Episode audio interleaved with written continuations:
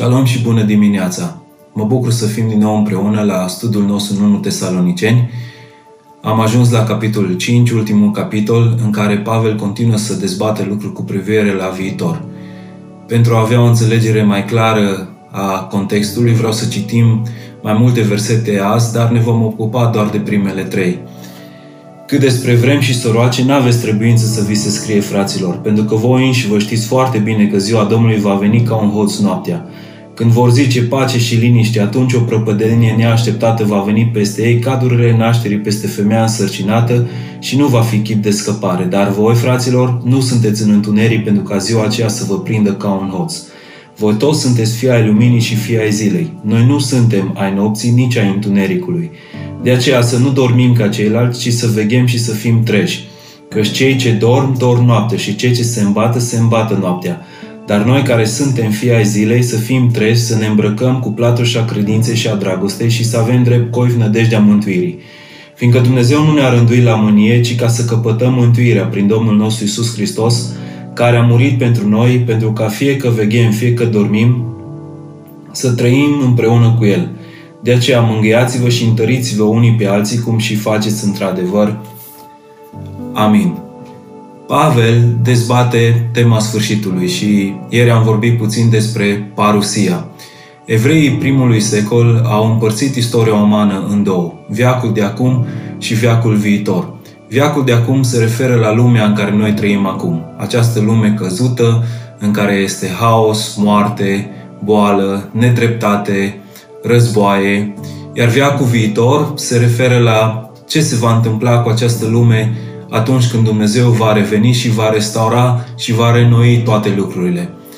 Pavel vine și ne vorbește despre faptul că există o tranziție între cele două viacuri prin această zi a Domnului, care începe odată cu parusia, ceea ce am vorbit ieri, și se sfârșește cu judecata tuturor oamenilor, tuturor locuitorilor pământului.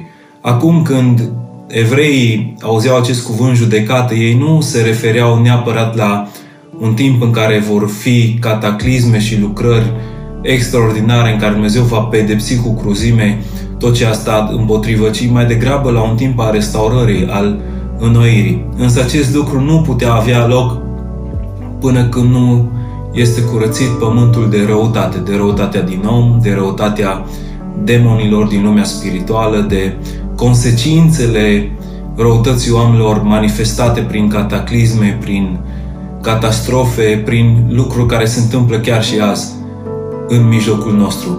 Deci această perioadă de tranziție între viacul de acum și viacul viitor era numit Ziua Domnului și apare în mai multe locuri și în Vechiul Testament și în Noul Testament.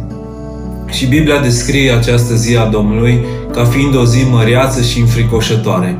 Cu alte cuvinte, ă, o poți vedea din două perspective. Este o zi măreață pentru unii, este o zi înfricoșătoare pentru alții, depinde de care parte stai. Vedeți, pentru cei care sunt persecutați acum, în vremea de acum, ziua Domnului este o zi care aduce liberare, este o zi care aduce binecuvântare, este o zi care aduce viață, este o zi în care oamenii nu mai au parte de nedreptate și de lucrurile de care au parte acum în persecuție. De aceea, acești oameni așteaptă cu nerăbdare această zi măreața Domnului, când Dumnezeu vine să îndrepte lucrurile care astăzi sunt strâmbe.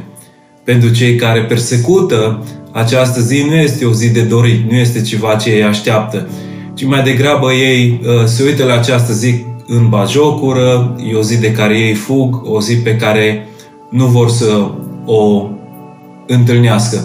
Însă aceasta este o zi reală, este o zi în care El va reveni, o zi în care va mătura tot ce este necurat, nedrept, nesfânt, tot ce nu aparține caracterului și uh, inimii, dorinței lui Dumnezeu, va fi smuls din această lume și El va reînnoi și va uh, restaura lucrurile care au fost stricate în viacul de acum.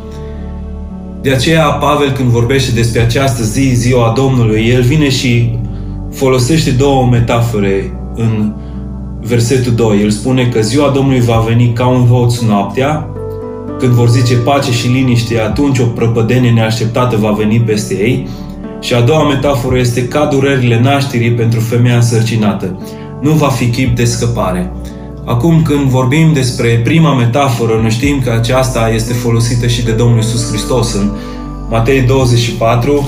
El vine și spune de la versetul 42, Vegheați dar, pentru că nu știți în ce zi va veni Domnul vostru. Să știți că dacă ar ști stăpânul casei la ce straje din noapte va veni hoțul, ar veghea și n-ar lăsa să spargă casa. De aceea și voi fiți gata, și Fiul omului va veni în ceasul în care nu vă gândiți. Este foarte clar că Domnul Iisus vine și spune aici că vremea în care El va veni va fi o vreme în ca, la care mulți nu se așteaptă.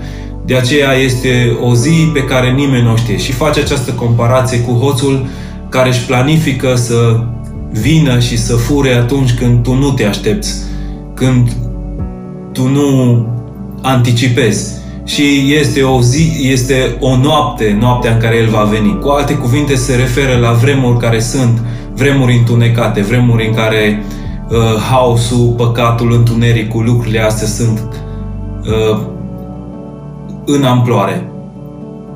De asta Pavel vine și ne învață în aceste versete și în special celor din Tesalonic le spune fraților, voi sunteți fii ai luminii, voi ar trebui să cunoașteți aceste lucruri, voi trebuie să fiți tot timpul pregătiți pentru acea zi, acea zi nu trebuie să vă pe voi prin surprindere, ci voi trebuie să fiți gata în orice vreme. Este același îndemn pe care și Domnul Iisus Hristos îl dă, legat de a veghea, legat de a stărui în cuvântul lui Dumnezeu, de a stărui în adevăr, de a umbla în lumină, de a vedea și de a uh, de conspira cumva planurile întunericului, de a înțelege ce se întâmplă în lumea spirituală și în lumea fizică și încotro se îndreaptă lucrurile. Chiar dacă noi nu știm ziua în care El va reveni, Iisus Hristos ne-a descris contextul, Pavel ne-a descris contextul acelei zile pentru ca noi să fim pregătiți, să fim gata. Dar de-a lungul istoriei, în contexte în care au fost persecuții, în contexte în care au fost vremuri grele, în contexte în care au fost uh, poate evenimente mai speciale, oamenii au anticipat că ziua Domnului se apropie. Și vedem că și în vremea noastră, în acest context în care ne aflăm cu COVID-19, mulți uh, încep să deschidă mai des cartea Apocalipsă și în special scrierile cu privire la vremurile din urmă și încep să anticipeze că aceste lucruri sunt lucruri care se vor întâmpla. Dragilor, lucrurile s-au întâmplat și în secolul XIV, când au fost uh, perioade asemănătoare cu cele de acum și în anul 1000, când s-a trecut de la un, de la un mileniu la altul, oamenii au anticipat că acum se va pune capăt istoriei și legat de anul 2000, chiar în preajma anului 2000, au fost scrise fel de fel de cărți. De exemplu, în 1988, când cineva credea că atunci va fi sfârșitul lumii, a scris o carte 88 de motive pentru care ziua Domnului este acum. Uh, când acest lucru nu s-a întâmplat, în anul 1999 a scris 99 de motive că Isus se va reîntoarce atunci.